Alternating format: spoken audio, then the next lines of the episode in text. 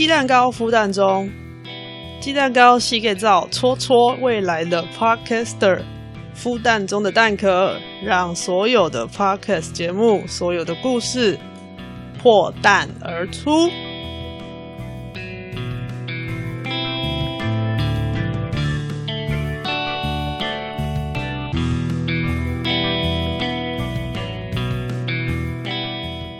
我思考了一阵子，还是决定把幕后说明独立成一个单集。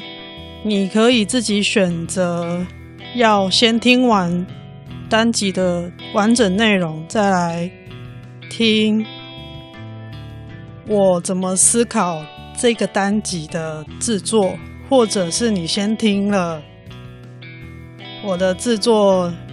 概念跟过程，再回头去听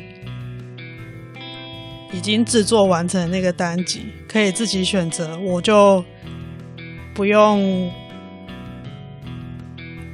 去纠结，我到底要把概念放在前面还是后面了。听的人可以自己选择要先听哪一个，所以之后所有的内容就会是。有一集完整的 podcast 单集，跟一集那个单集的鸡蛋糕幕后说，我会照着台湾 podcaster 庞大资讯人包网站上附的那个工作流来说明，主要会注重在前置作业跟。剪辑，因为如果是对谈的节目的话，很难有逐字稿的这么详细的脚本，比较少。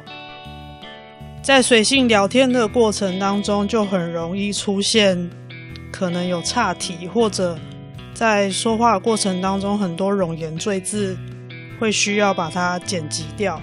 这个时候剪辑的考量会大概会是有哪些？